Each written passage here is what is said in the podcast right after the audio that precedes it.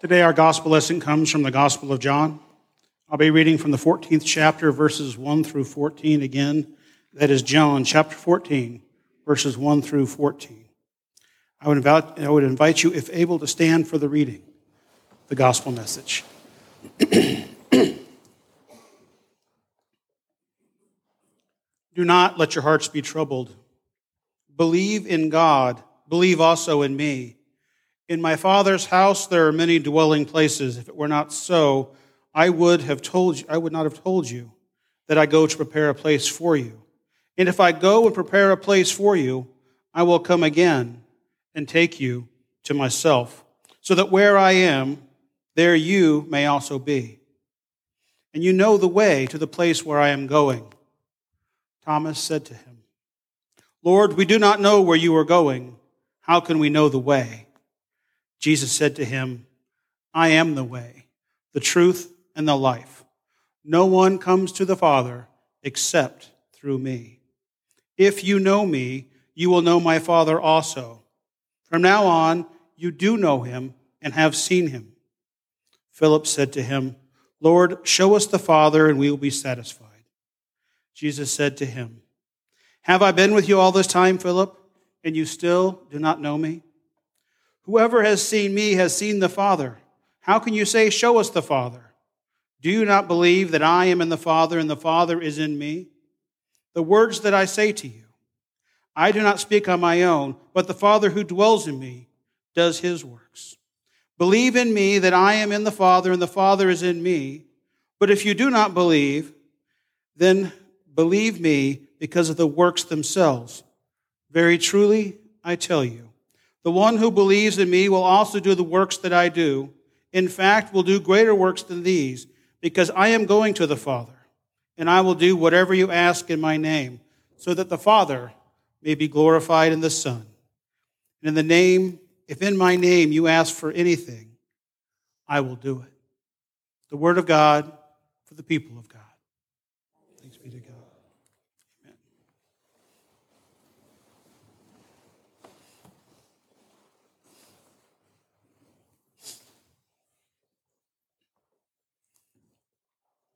I'm going to do something to you that I, uh, I do to our high schoolers a lot when, uh, on Wednesday nights when we're doing the programs and, and I'm doing a Bible lesson with them. I like to mix up my teaching style. I like, I like to include lots of different things. Um, obviously, teaching on the Bible and Scripture is preeminent. It's the most important thing that I do. But I just like to mix a few other things in there. Sometimes it's vocabulary. Other times it's physics. Sometimes it's calculus and math. Oh, the kids love this. They get so excited. I can tell because they close their eyes really tight in anticipation. We even had them ask, Why do you do this? And I said, Well, one, it's important for us to learn, so to be challenged. But in truth, part of it is just fun. So I wanted to start today's um, sermon with a little bit of a vocabulary quiz. Have any of you heard of eschatology? Got one? Of course, the next thing I'd ask is who wants to say it, and of course, no one ever wants to talk in church. So, how about parousia? That sounds like I'm making up words to somebody all He's just making stuff up now. Okay, well, anyways, these are some fancy words for some very common things that are in our lives. First of all, eschatology is simply the study of the end times. It is anything that we do, the way we study, where we're promised to go. And let's face it, lots of people like to do that. I mean, I get a lot of people, why don't we hear, why don't you preach on Revelation? Why don't we hear more about Revelation? I say, because it's really not fun. I mean, it's okay when you're in a Bible study and can talk back and forth, but to have a preacher just stand up here and talk about some creature with 13 horns and, you know, the lady from Babylon, I'm not going to go with what the Bible calls her because even though it is in the Bible, we still shouldn't say certain things in big groups. But there's a lot of scary images in that. And let's face it, there's also a lot of things that have come out of that. The Left Behind series, anybody big fans? I'm not going to make fun of you. I mean, I love to watch different movies and different apocalyptic scenarios. I don't know why. It's just, it's just kind of fun. And so, of course, Left Behind series, let's face it, is, of all of the apocalyptic literature, is the most wholesome. I mean, it at least is based in Scripture and not just some guy in Hollywood's fantasy about how the world's going to end. But we think about it. We don't like to, but it's like anything else. It's, you know, sometimes you just can't help it. You just can't help think about what it's going to be like and how's it going to go. And so we desire that. And so in um, theology, there is a whole section devoted to the study of all of the sayings and all of the things that point towards and lead to the end times. Of course, what's really funny is when you talk to people in church and ask what they think about it. And we all have these preconceived notions. I still remember when I was a kid, you know, a Sunday school teacher one time trying to get us excited about it said, You'll be able to eat all the ice cream you want. I went, That's pretty awesome. But if that's all heaven is, let's face it, I think we're really downplaying God's creation of what God has told us. Matter of fact, I think it's better for us instead of to imagine. I mean, for example, anybody ever heard what the streets will be paved with? and that's pretty cool, right? Except for if the streets are paved with gold, that likens gold to asphalt. And so, probably really not as cool as we think, ultimately. Not to mention, I would imagine in the sun gets pretty hot. I don't know. Then, of course, there's the pearly gates, and there's the fact that we're all going to get wings. Anybody looking forward to that? You're not getting wings. Hate to disappoint you. You're human beings. You're going to be human beings. Matter of fact, I don't even know what we're physically going to look like. Because here's the problem with that. And this is where we go from vocabulary to some of my physics. We can't contemplate what it'll be like in heaven because we can't contemplate something that is beyond the reality of space and time. Because if we don't talk about space and time or no longer are confined or constrained by that, then how do we get somewhere? Wouldn't you already be there? And how long will it last? Well, if you don't have time, what does long mean anyways in terms of things lasting? So the simple fact is, is that we as human beings in our current state can't possibly understand what it's going to be like on the end. However, we have a God who loves us and has given us his word in scripture. Now, he hasn't given us the total word. God does not give us all the secrets, although there are some people out there that talk and act like they know everything. I mean, I think a lot of it is conjecture and imagination. After all, again, not picking on them, but how many books were there in the Left Behind series? 14? You know, if it's on a space of your shelf like this, Revelation, how many chapters? 22? I'm thinking he might have added some stuff. There might have been a little extra put in there. But today in our scripture, we have one of the eschatological sayings of Jesus, one of the sayings about the end times. Jesus begins with, Do not let your hearts be troubled. In other words, he's saying, Don't be afraid, don't worry, don't be in turmoil. And of course, part of the reason he's saying that is because he's been talking to them lately about what's going to happen. He's pointing towards their trip into Jerusalem. He's pointing in not to the end of all times, but the end of their times together, that he knows that he is heading to the cross. And he knows that this will be very troubling for them. He knows that this will be a time when they will be shifted and shaken, when their mettle will be tested. And so he's prepared them by, again, t- trying to reassure them, telling them it's all going to be okay. It's like a father or mother in the storm or in a scary situation when the wind's blowing, when the trees are scraping, when the children are beside themselves and the parents are like, it's going to be okay.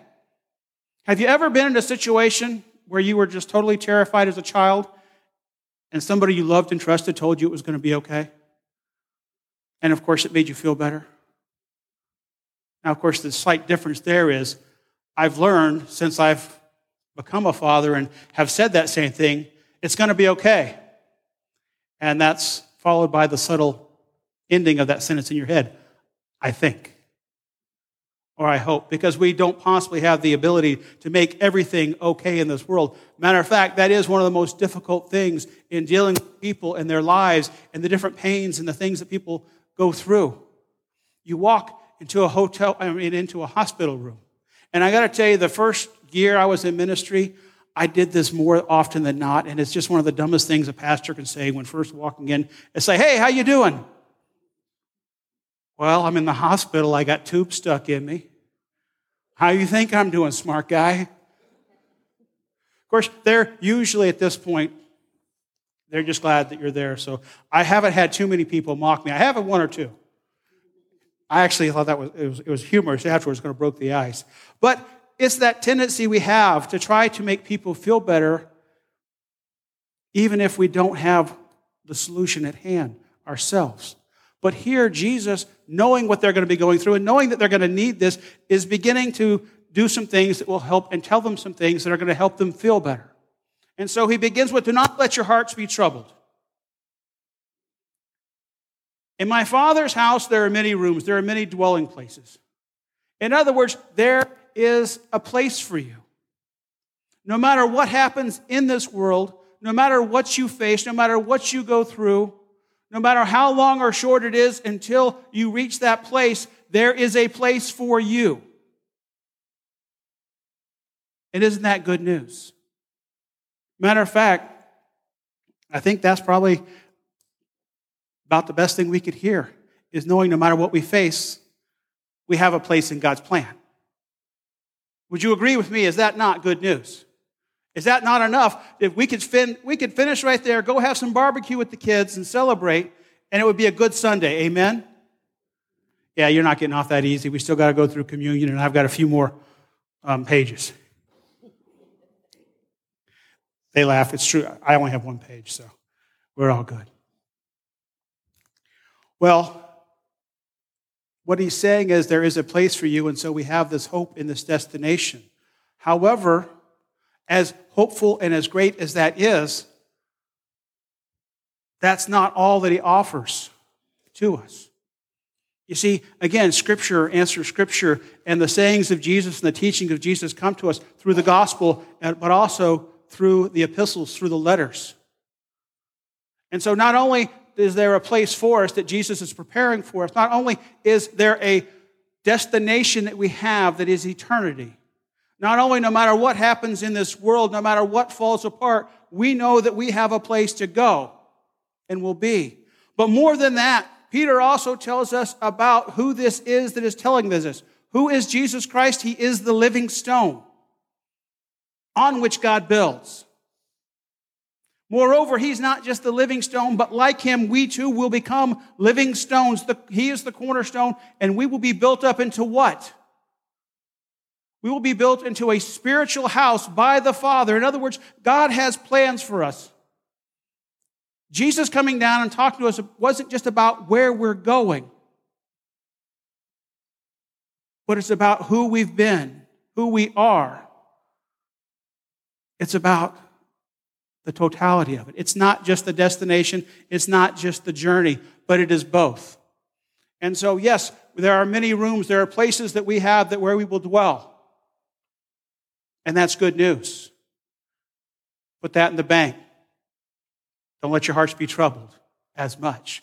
But moreover, it's not just about where we're going to and about someday, because let's face it, sometimes when we're in pain, sometimes when we're suffering, we need a little bit more than just a hope that it will get better.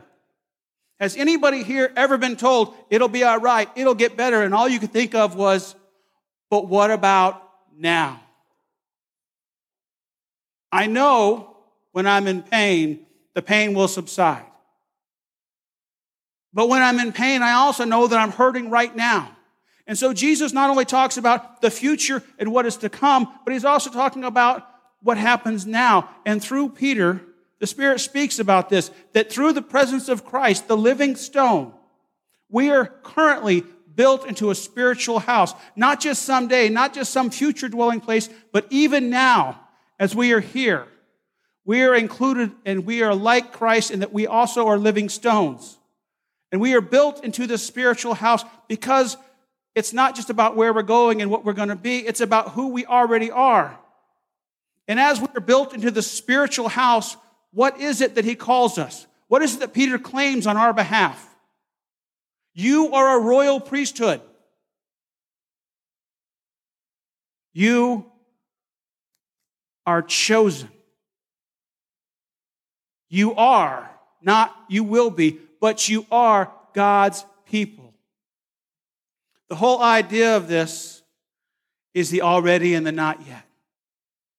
It is not simply that we're going to a place where we will be, but we are already in a relationship where we are.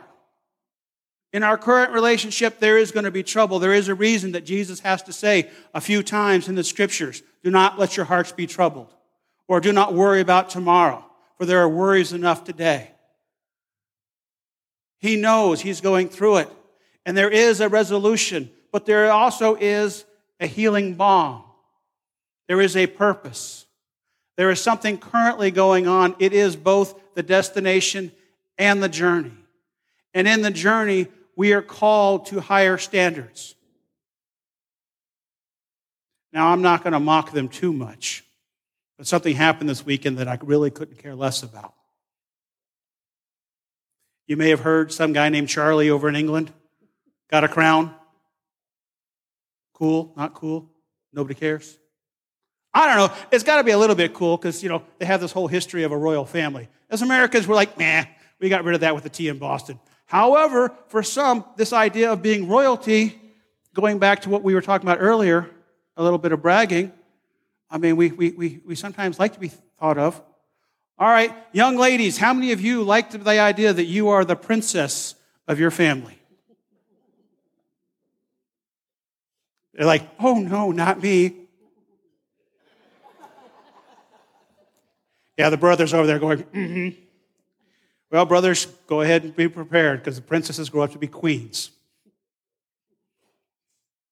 But that's okay. I believe that as long as we don't get too caught up in that, for we are all called a royal priesthood. We are all talked about this. In other words, when God sees us, he sees his creation as something special, as something unique, as something that stands above, something that he has set apart. Is that not? Pretty cool. God, the Father, the creator of heaven and earth, the maker of all things known and unknown, has created us specially and uniquely. And then he has called us a royal priesthood, a chosen race of believers, his own people. He has put that on us. But even more than that, he has also promised. What is it that Jesus says? I will show you the Father. Well, great, show us the Father. No, I am showing you the Father. The Father is in me and I am in him. But not only that, this abiding between the Father and the Son, this connection between Christ the Redeemer and our Father in heaven. This spiritual connection that we can't possibly fully fathom or get or understand totally is available to us as well because it's not just about the relationship between them, which is perfect, but then we are brought in at God's choice and choosing. I make jokes about the folks in England because they have a strict way it happens. But isn't it kind of cool that we can just look at someone in our family and say, This is my princess, or This is my beloved queen? Doesn't that make us feel good about our connection with one another? Doesn't that make them feel special? Yes, no? Some of you are like going, uh huh. Of course, I have to admit, I know the truth. There's some ladies out there going, I am no princess. I am woman, hear me roar. And I didn't by any means. Don't cancel me. Don't, don't. I'm old school. I'm old fashioned. And it just happens. You know, I haven't at least learned not to call young ladies darling anymore or sweetheart, because apparently that's the meaning, even though it's not meant to be. Um, it's probably why I no longer wear a uniform. They, they, they got all politically correct and I got out. But if you think about it on principle, though, as a term of endearment, that our Father in heaven, each one of us is special and unique in His sight, that He's chosen us each individually. That not only has He chosen us, but He sent His word into us, He sent His Spirit into us, and through that, that He actually manifests and abides in us. He is not just someone we hope to meet someday on high, but He, through His Spirit, He, through the Word that is proclaimed, He, through the Word that is found in Scripture, through the elements of the sacraments, in all of these things, in this divine way that we cannot fully understand, He abides and lives in us and has claimed us to be his own so that we may know the truth of who we are, and that is we are God's. And when I say we are God's, that is G O D apostrophe S, as in the possessive. I saw some people go, wait a minute, he's calling us princesses. Has he? No. We belong to God. And we are given God's love. And because of that, yes, we have a place that we are going to. And that by itself should be enough to rejoice and sing his praises. But we also have one that currently lives in us and has built us through our relationship with Christ and through our relationship one with one another into the spiritual building where we will receive the Holy Spirit. Now, this next part is the part that is what we in my profession call the gotcha section. So far, we're all good. Everybody good with being a spiritual building? Anybody not? Don't raise your hand if I about that. Just but a spiritual building, just like the tabernacle, just like anything else, was not meant to contain. It was meant to be the focal point for what is God is doing in our world. And so we are the focal points. We are not a priesthood unto ourselves so that we can just sit around with one another and feel good about being Christians together. Although that is a pretty good feeling and we're going to have fellowship and we're going to enjoy that together. But it's more than that. Matter of fact, as fun as this is and as good as that is, as good as it is to be in worship with you, let me tell you something right now. What do they say about faith, faith that has no works? It is dead. And what is a church that has no mission or mercy in the community? It's a pile of rubble, albeit a pretty pile in some cases. At that point, it's just a building. But we were not meant to just be a building. We are called to be that spiritual building that is filled with God's Spirit, that is filled with His good news, which is filled with the hope of where we are going to and whose we are. And then to take that into our community, to share that with our neighbors, to invite them in here, but also to help establish others in other locations. Faith in Christ is not an endpoint in of itself. The endpoint is being with Him after everything's done. We happen to be currently still on the journey, which means we are to be partners with Christ in what He's doing. And we have to be His hands and His feet and His mouths, serving within this local community, our broader community, and in the world, showing Christ's love through the way we treat people, the way we talk about people, most importantly, the way we support and defend those who need it most. Brothers and sisters, a lot of the other stuff that I started with were fancy things, and some of it was even humorous. I saw some of you smile a little bit. I saw a few hands kind of, I love Presbyterians. Raise your hand. Come on, I know some of you are former Baptists. You can do it. See? It always gets a laugh. It never gets a hand raised, but it always gets a laugh. None of that really matters. What matters most and is most essential is just this God has chosen you, God has called you, and God has loved you. For you belong to He who created you. He created you for a purpose. You may not know it now, you may not fully understand it, but He will develop it in, through, and sometimes in spite of the choices that we make. But let us strive to receive His Spirit. Let us strive to do His will. And let us strive to reflect His glory by being living stones built upon that precious cornerstone. Amen. Amen. Let us pray.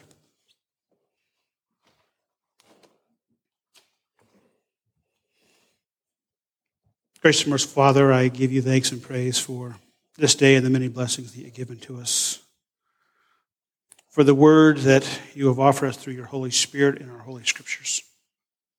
For the meal of this table provided by Christ's willing sacrifice. And for your love, which stretches out beyond all time and all space. And that calls us to be in relationship with you then now, and forevermore. We pray this in all things in Christ's holy name. Amen and amen.